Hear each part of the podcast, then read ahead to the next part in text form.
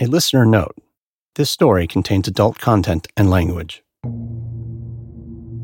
The private detective instructed Debra Newell to take certain precautions.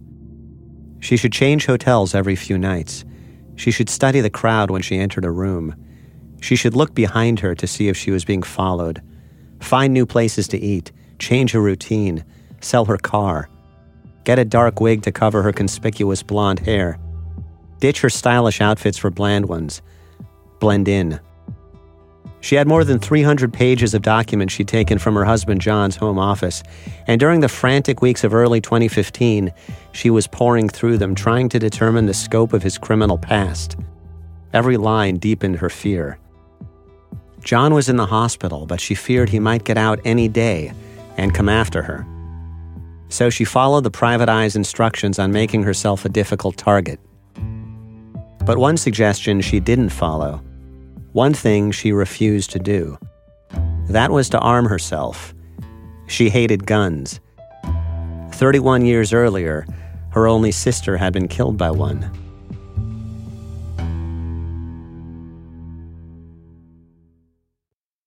The people who drive industries, entertainment, and culture shape our world every day in bold and dramatic ways. But did you ever wonder how they got there? Behind the Talent features in depth conversations with people who identify and develop talent, the people who find the people that shape our world. Guests include big league sports scouts, rock star talent agents, and CIA officers.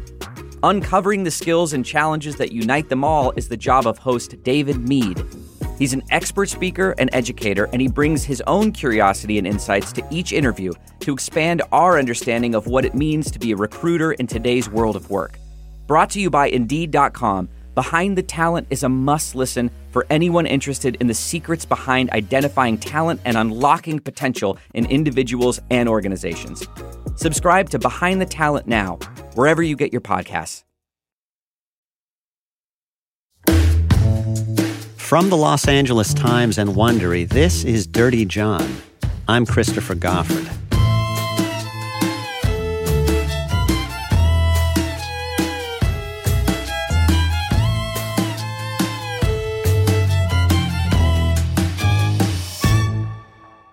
Part 4 Forgiveness. Right off the bat, we knew this guy was a professional. I was scared for myself. I was scared for my aunt. I was scared for my family that once he got out of the hospital, that he was going to, you know, take some physical retaliation for us catching up on him. This is Debra's nephew, Shad Vickers, who helped her hide. Shad studied John's record. To him, it had the look of a man who had managed again and again to avoid punishment for his crimes. You could see how case dismissed, case dismissed, case dismissed, case dismissed. Probably women just said, forget it, I don't want to deal with it. If I can just get it dismissed and if we're done, you know. We saw letters from men where he was having sexual conversations from emails with men that were in prison, he would say. You know, he was manipulating them uh, women while he was in prison, while he was out of prison. Uh, just a lot of things that my aunt was like, oh my gosh, oh my gosh. And, you know, once we went through all that, I knew she was never getting back together. There was a sickening repetitiveness to the stories about John Meehan. From 2005 to 2014, from about the time he got out of prison in Michigan for drug theft to the time he met Debra Newell in California, he claimed victim after victim. The Laguna Beach police counted eight of them. Running through the stories was a streak of sadism and single minded vindictiveness. They showed a man taking pleasure in the mechanics of a dark craft he had mastered. It seemed to go beyond just the money. He seemed obsessed with humiliating anyone who defied his will. To call him a con man would be too benign. He was that, but he was a lot more too. John would pick up women on dating websites. Often he used Match.com or Plenty of Fish. On dates, he would wear medical scrubs and pretend to be a doctor. He would induce women to send him intimate photos of themselves, which he then used to blackmail them he sent them to their families. He sent them to their kids' school. An Irvine woman told me that he cut and pasted her photo from Match.com and sent flyers to her neighbors calling her a slut and a homewrecker. A judge gave her a five year restraining order, and he retaliated by asking for a restraining order on her. A Porter Ranch woman told police he wrote her an anonymous letter insinuating that he had raped her while she was unconscious and had taken photos of it. You are my project for years to come, he wrote. This I promise. Do you think I joke? Every breath I take will be to ruin your surgically implanted life. Thanks for the pictures. By the spring of 2013, two women had long term restraining orders already in place against John Meehan. That was when still another woman approached police. This was a 48 year old aspiring writer from Laguna Beach. She told a strange and chilling story. The writer said she'd been recovering from brain surgery at a San Diego hospital when she awoke to find John standing over her bed. He said he was her anesthesiologist. He was handsome and friendly and gave her his number. Soon they were dating. He told her he loved her she told him that her family had millions. He told her to transfer her money into his account to hide it from her estranged husband. When she balked, he sent nude photos of her to her family and claimed she had been stealing from him. You're in way over your head on this one, he wrote, demanding the money. Make it happen and I walk away. If not, I will be your nightmare. He went to prison for stalking the writer and being a felon in possession of a firearm. The more Shad learned about his record, the more he felt there was good reason to fear John. Yes, but I also knew that my aunt was leaving him.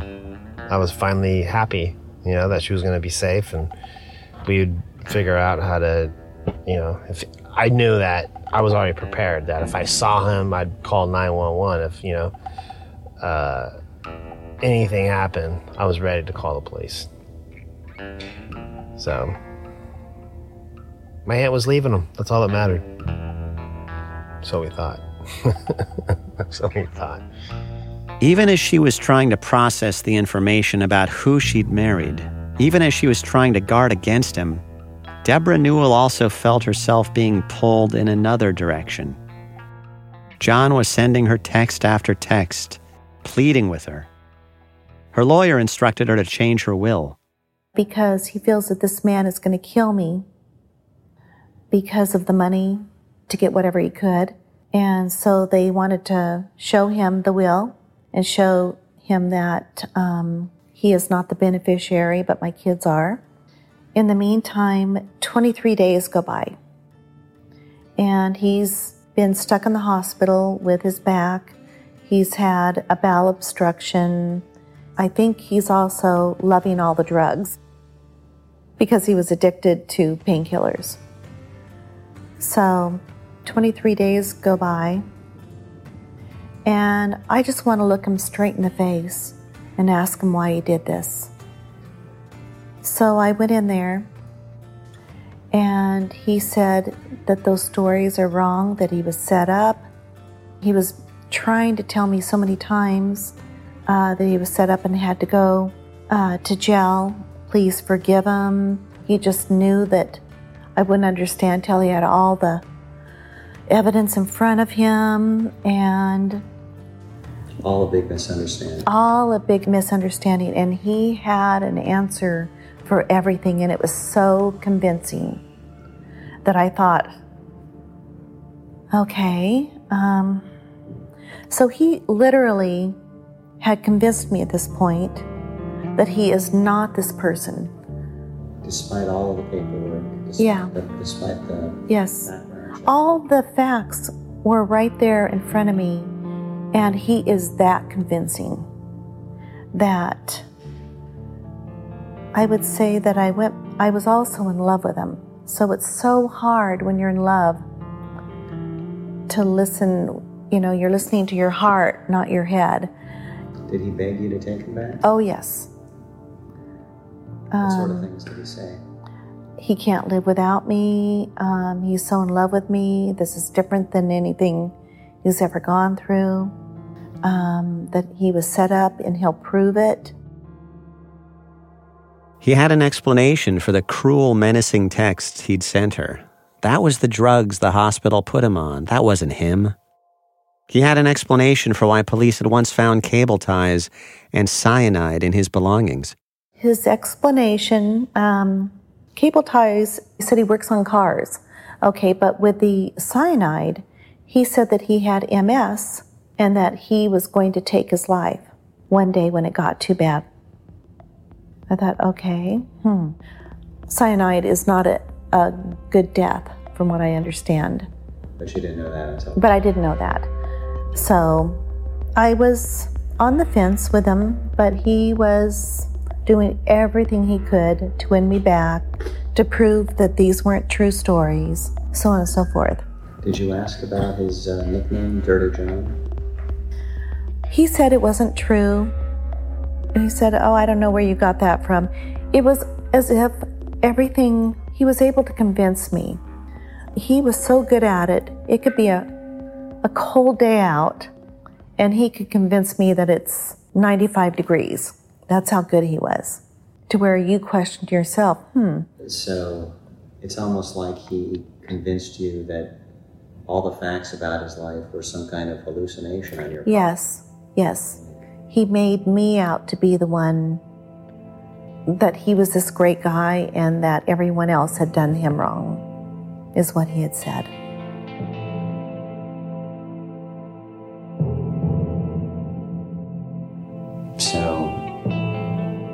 The restraining orders, how did he explain those? He told me some of them weren't him. He said, I, you know, that's not my middle name, or if you pull up my name, there's lots of John Meehans out there. Um, and he said, so that's not a restraining order on me. She found a newspaper story about John's arrest for stealing surgical drugs when he worked as a nurse anesthetist in the Midwest. He had an explanation for that, too. He said that he was always in a hurry and took them home with him because he had to hurry up and get home to his kids. And when he was going through his divorce with his wife, that was her way of framing him so he couldn't get the kids. So he always, again, he always had a story.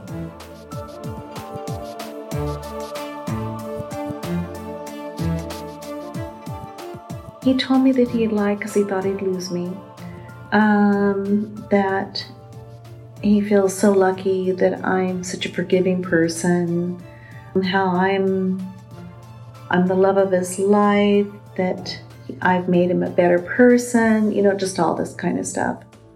He also backed up a lot of the lies by stating he twisted them. Because I said, Well, I read this. Well, that's not what happened. Oh my gosh, you know. And he'd have this whole elaborate story about what happened, opposed to what I read. There had been another chilling twist to the Laguna Beach case.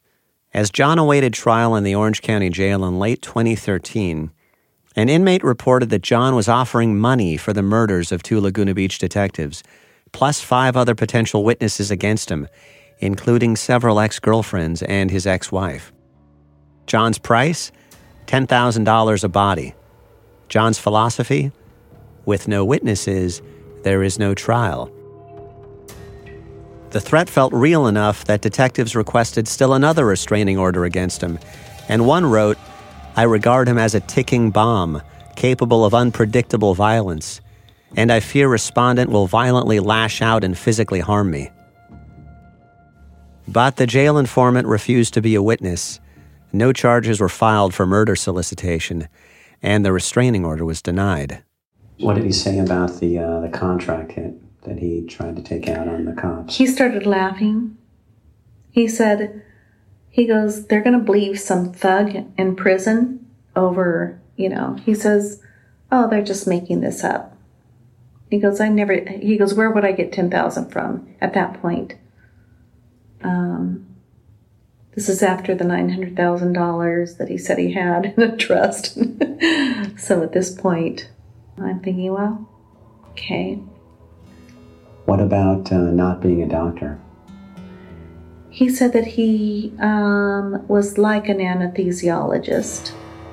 And I said, Well, why would you do that? He goes, To make myself look better.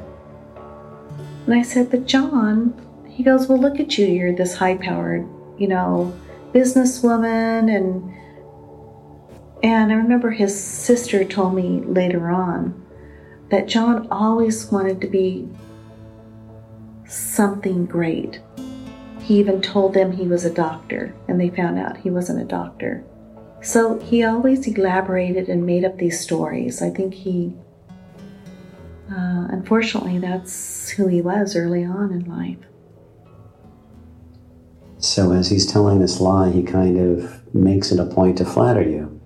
Like, you're so much better than me. Yeah. Yeah. And did he ever say he had a drug problem? No, never. Never. Never caught on to that. Thought there were a lot of pills around, but I knew he, with his bad back and I didn't think. I remember the first time I was with him, I thought, wow, there's a lot of pills.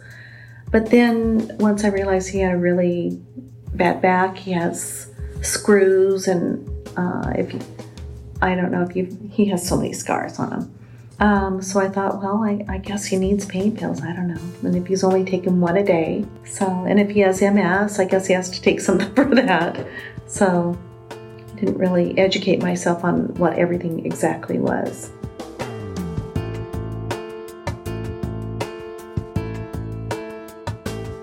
I feel guilty to some degree that I've married him and that he's in the hospital. But at the same time, I feared. Explain that to me. Guilty. Guilty why? Because I made a commitment. I made a commitment to marriage, better for worse.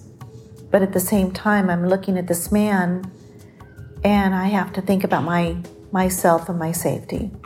And my kids' safety for that matter. She did something that would astonish and horrify her family. She withdrew her request to annul the marriage. She took him back.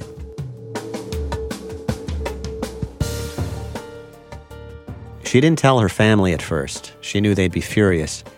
She didn't tell people at her office, but she began sneaking away to see him. And she began quietly looking for another place with him. Their house on Balboa Island was full of bad memories, and the plan was to start fresh. They found an apartment near the Irvine Spectrum. It took two months to move into another place together. So we moved in there was a caution with me.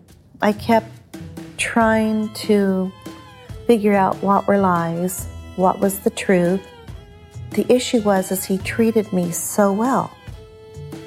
It was as if I was the only thing on earth.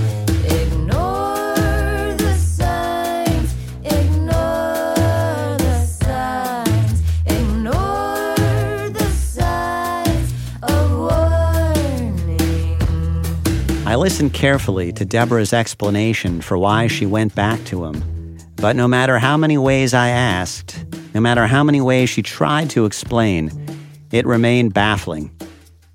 This was a woman who ran a prosperous interior design firm with 30 employees, a savvy entrepreneur who traveled around the world and saw her work celebrated in the newspapers. Was this an extreme example of the compartmentalized nature of intelligence an illustration of how he can be sharp in one area and easily misled in another. I thought of conversations I'd had with some of the other women John had deceived, women of intelligence and achievement. A PR professional, a gynecologist, and John's ex wife, Tanya, a nurse anesthetist who told me it wasn't about how smart you were in the brain. She said, The heart is a different organ. But in Debra's case, I kept thinking there had to be more to it. I kept going back to what had happened to Debra's older sister Cindi in 1984, and of what had happened to her killer, and what it said about Debra's family.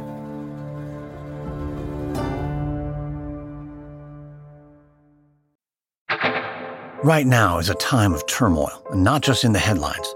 2020 is a year of profound and uncomfortable changes. Many are experiencing personal feelings of anxiety or depression that they're not accustomed to.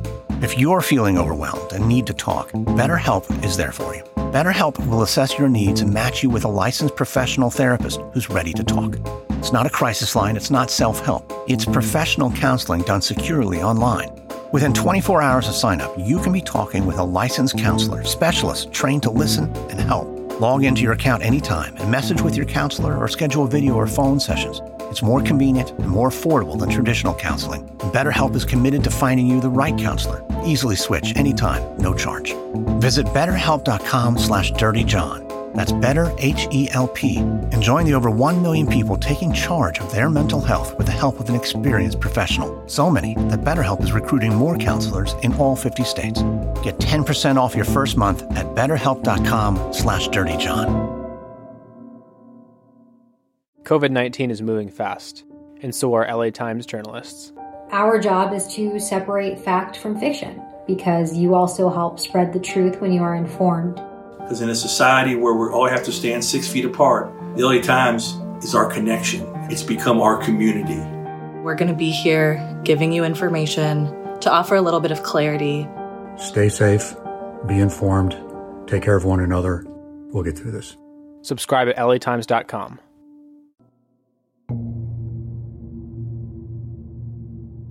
I have spoken all over the United States and even out of the United States because people love to hear, I think, about forgiveness. This is Arlene Hart, mother of Cindi and Debra Newell. Cindi was our firstborn, darling young lady. She turned into a beautiful young lady, and she married a wonderful young man named Billy. Um, but one night she came home from her graduation and flopped on our bed and showed lifted up her left hand and said, "Look what I got tonight." And I said, "Is that a little friendship ring, you know?" She said, "No, mom, it's an engagement ring." I said, "Oh dear." She was only 17 at the time. I said, "Honey," I said, "when are you planning to get married?" She said, "On my 18th birthday." I said, "Oh no, Cindi really had a mind of her own. she was very stubborn." Billy Vickers managed a supermarket.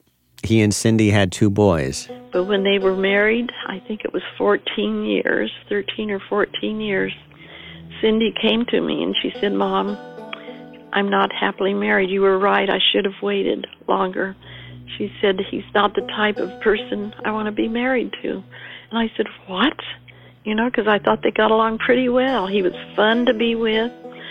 And she said, he's very, very possessive. He he won't even let me wear a bikini at the beach. And I said, oh, really? I didn't even know that. And all this time we were having great times with, you know, at picnics and and over at our house at Christmas time and Thanksgiving, and and it, we just had a great family unit. And she named several things that I didn't even know what was happening. She said, I can't even go out in the evening, go shopping or anything, because he's afraid a guy will pick me up or something. And uh, I can understand maybe why he was that way, because she couldn't even step out the door with the guys looking at her and uh, gawking at her. She was, uh, you know, just a, a beauty just a beauty. And she said, But mom, she said, he is so possessive. I can't do anything. One day, a professional football player met Cindi in Palm Springs and got her phone number. She was flattered by the attention. Arlene says he would send his limo by to pick her up. The marriage foundered. So they decided, she said, Mom, we're going to get a divorce. And I said, Oh, honey, I said, that's terrible. And she said, No, she said, I can't stand living with Billy anymore. And she told me all the things she didn't like about Billy. And I loved Billy. I was, um, and so anyway, they separated at that time. And Billy came and lived with us, um, with Shad, the older boy. He was 11. And Cindi stayed in the house with with the younger boy, Shane. She says Billy was determined not to lose her. He was crying. He said, I don't, uh, Cindi wants me to divorce. He wants to get a divorce, and I don't want a divorce. I love her so much. I can't let her go. I can't. So Cindi called me up. She said, Mom, we're go- I'm going to be at the house tomorrow, and I want to talk with you. We have not been able to talk, and I want to talk to you and tell you the things that are happening. I said, Oh, I'd love to have you she said, I'll come over for lunch. I said, Great, I'll fix your special lunch for you. Billy Vickers had taken a friend's gun. It was a chrome-plated 25 caliber pistol with a black plastic handle. He met his wife at their house in Garden Grove in Southern California. They were selling the place, and there were details to settle. He walked up behind her as she sat at a table writing out checks. So I was teaching piano at the time, like I've done all my life. Uh, every half hour, another student would come in. It was a beautiful day, and I thought, oh, I get to see Cindi today. We'll have lunch together. It's going to be great. I was really excited. Right about noon, I got up went in and fixed lunch because she said that, that she'd be there at 12. But 12 came and she didn't come. Twelve thirty, one o'clock. So I put everything back in the refrigerator and continued my day of, pre- of teaching.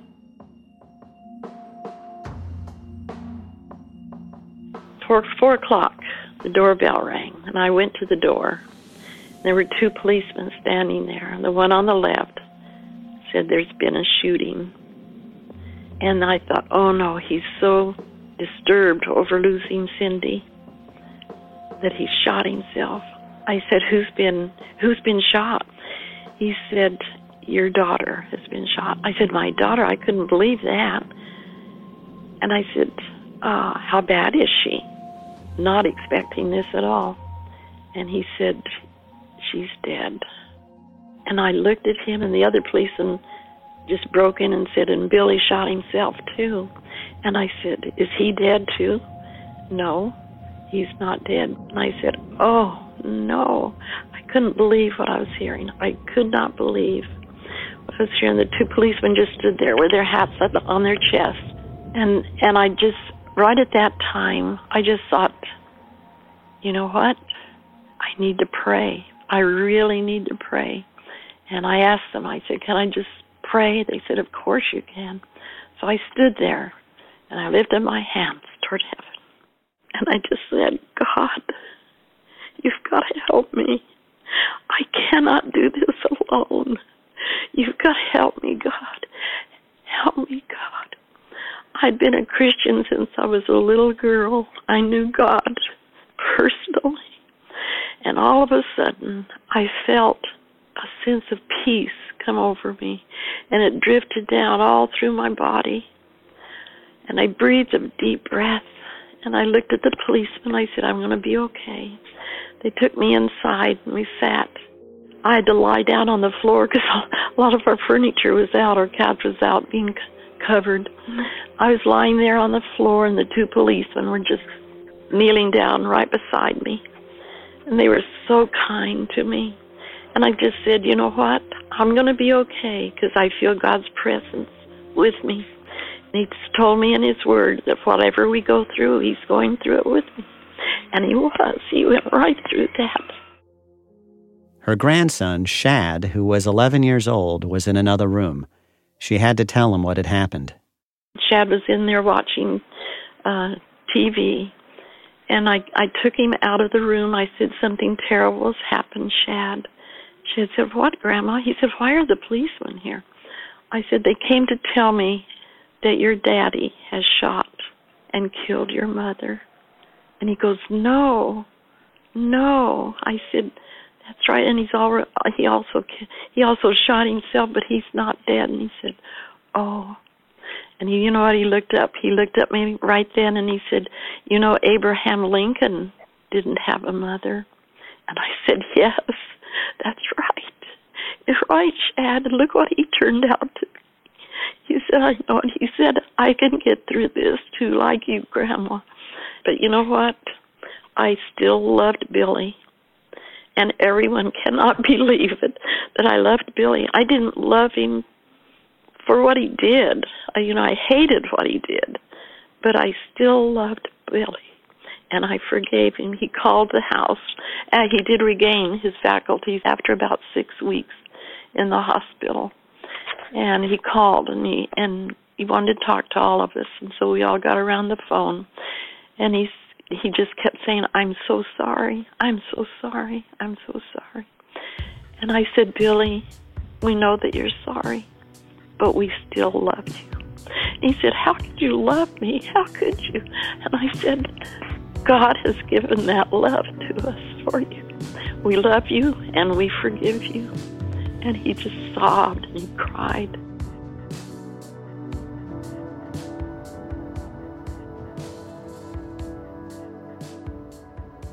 I went to the courthouse in Santa Ana to dig up what's left of the official record of the case. It's been 33 years, and most of the file is long since destroyed, including the exhibits. But I found a transcript of the preliminary hearing on April 26, 1984, in the case of People versus Billy Franklin Vickers. Vickers was charged with murder in the first degree.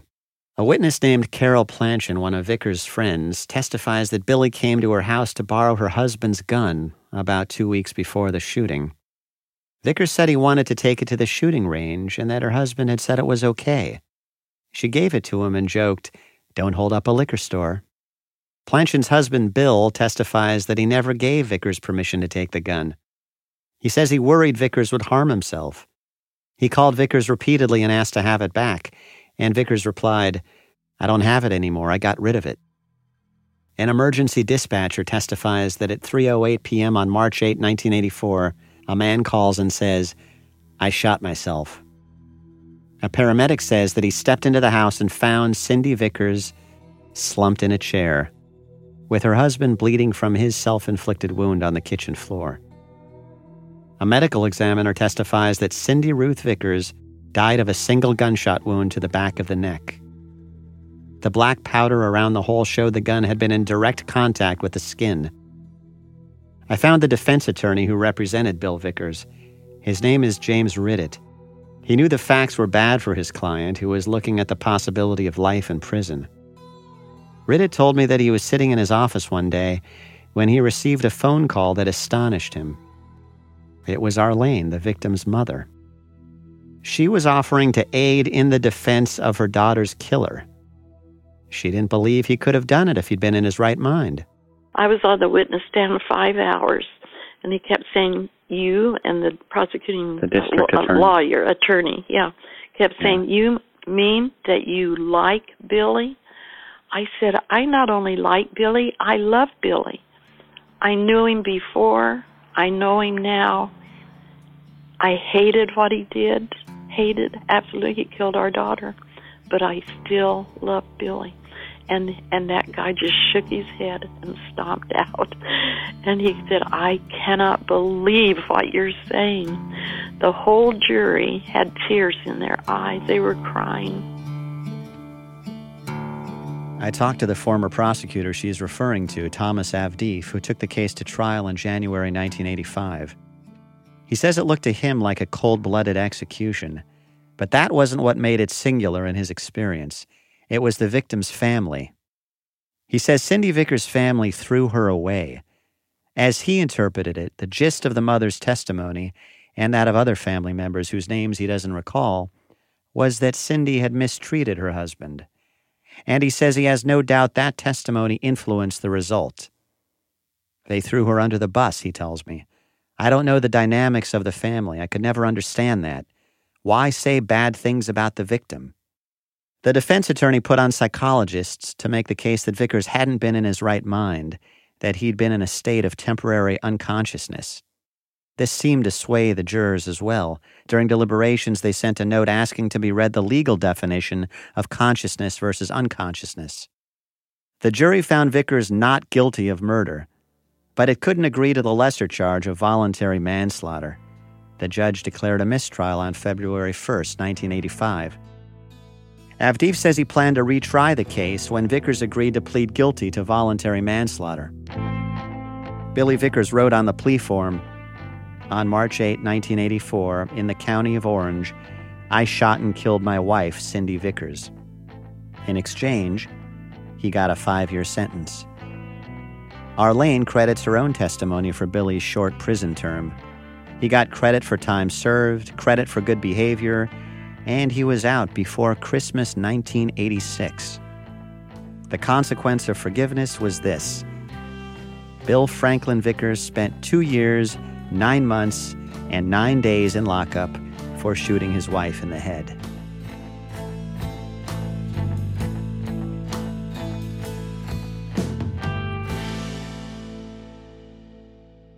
Debra disagrees with the prosecutor's interpretation of her mom's testimony. Debra says her parents taught her to see the good in people always. They made it a point to take in troubled kids and give them another chance. They believed that none of God's children was irredeemable, and enough love could work wonders. Billy Vickers remarried and returned to Orange County, not far from where he did the shooting. He's still in the area. I tried to get him to talk to me, but he didn't return my messages. For years, Debra would see him in the bleachers at her nephew's football games and at family functions, and people were careful not to bring up Cindi. One of her nephews had a birthday party a few years back, and there was Billy, and she had to leave. Now and then she'd run into him at the church she attended, Mariners. She'd say hello, she'd try to be polite, but she didn't want to be around him. Debra says that forgiving him brought her mother peace, but that she was never able to do it herself. You were raised, though, in a in a culture of uh, extreme forgiveness. Oh yes. Like I've never I've never seen. I've covered a lot of criminal cases, mm-hmm. and I, I don't think I've seen a lot of cases where the mother testifies on behalf of the guy who's killed the daughter. The way I view it is my parents were raised, and their whole life was being a Christ like Christian. And then their roles in the church, being the example. I think that that was the only way that they knew how to be. I went to a psychologist over it because I wasn't quite having that instant forgiveness. And I was talking to the psychologist, and he said, What's happening is they're on cloud nine and they have this forgiveness, they believe all this. You're trying to be down here and deal with life. And the realization of what's happened isn't as easy for you to accept and forgive.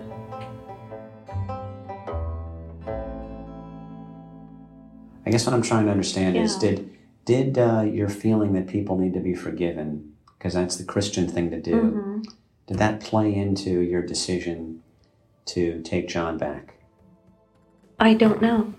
I I think that I fell in love and was willing to believe what he was telling me. Wanted to believe what he was telling me, I guess. I'll never understand it why, but I always do see the great and I think, everyone. I, I have to be frank with you. This is the part of the story that's hardest to explain. I bet. Why I would go back? Yeah.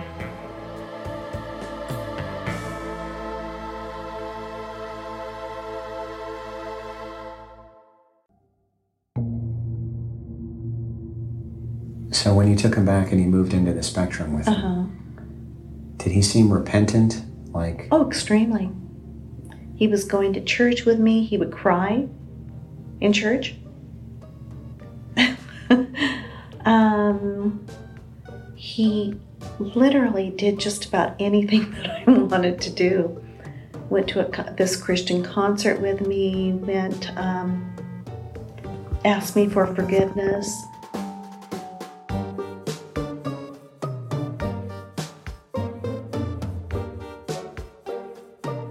We started going to Free Chapel. But we started going there, and he really liked it. He would like weep in church during yes. the sermon? Yeah. And. What did you make of that?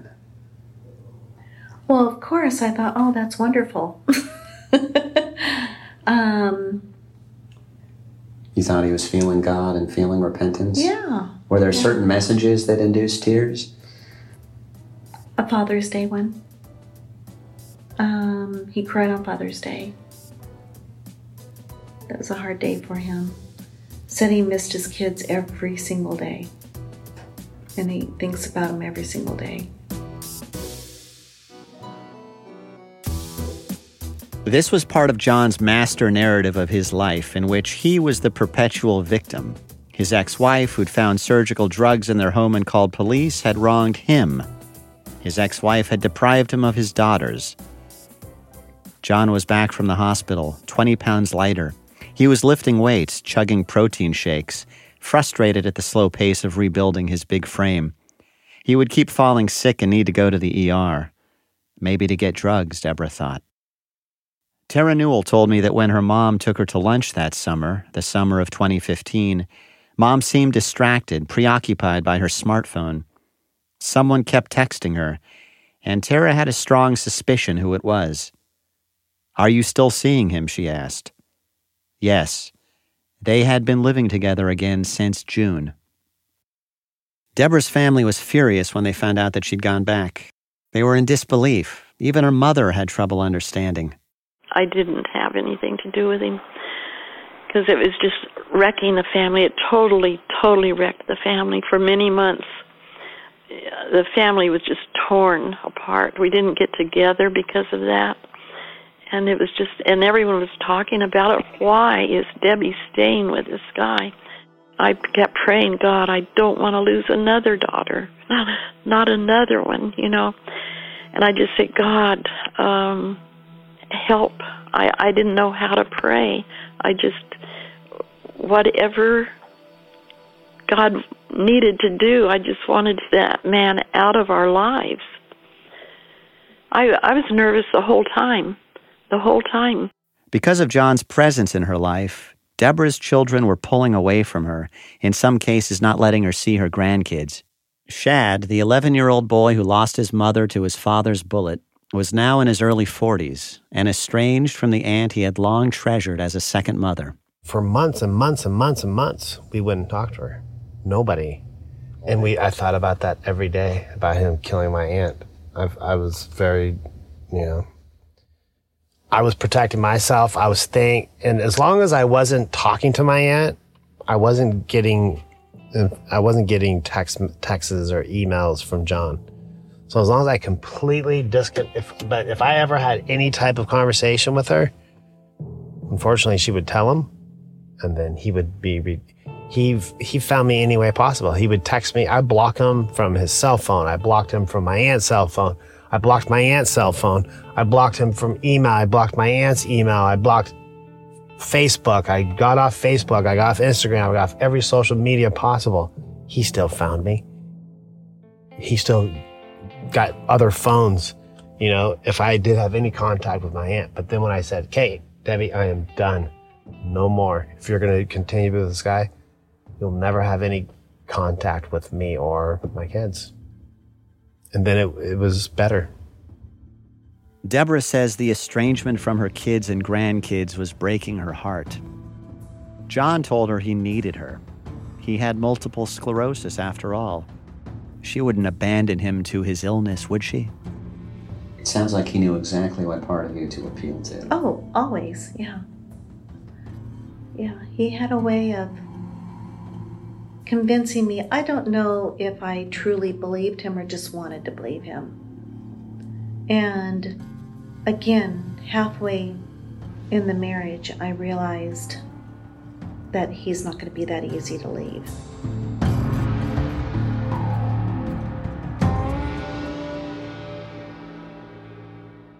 On the next episode of Dirty John. I couldn't tell you what color his eyes were, but I can tell you that as I sat across that table from him that day, they were as black as coal. It's the kind of thing where you look at somebody and you swear you swear you can hear, you can literally hear the seething cauldron that's inside their brain. And that's when I started looking at this guy thinking, oh my God, he is a nutcase. This is a dangerous man.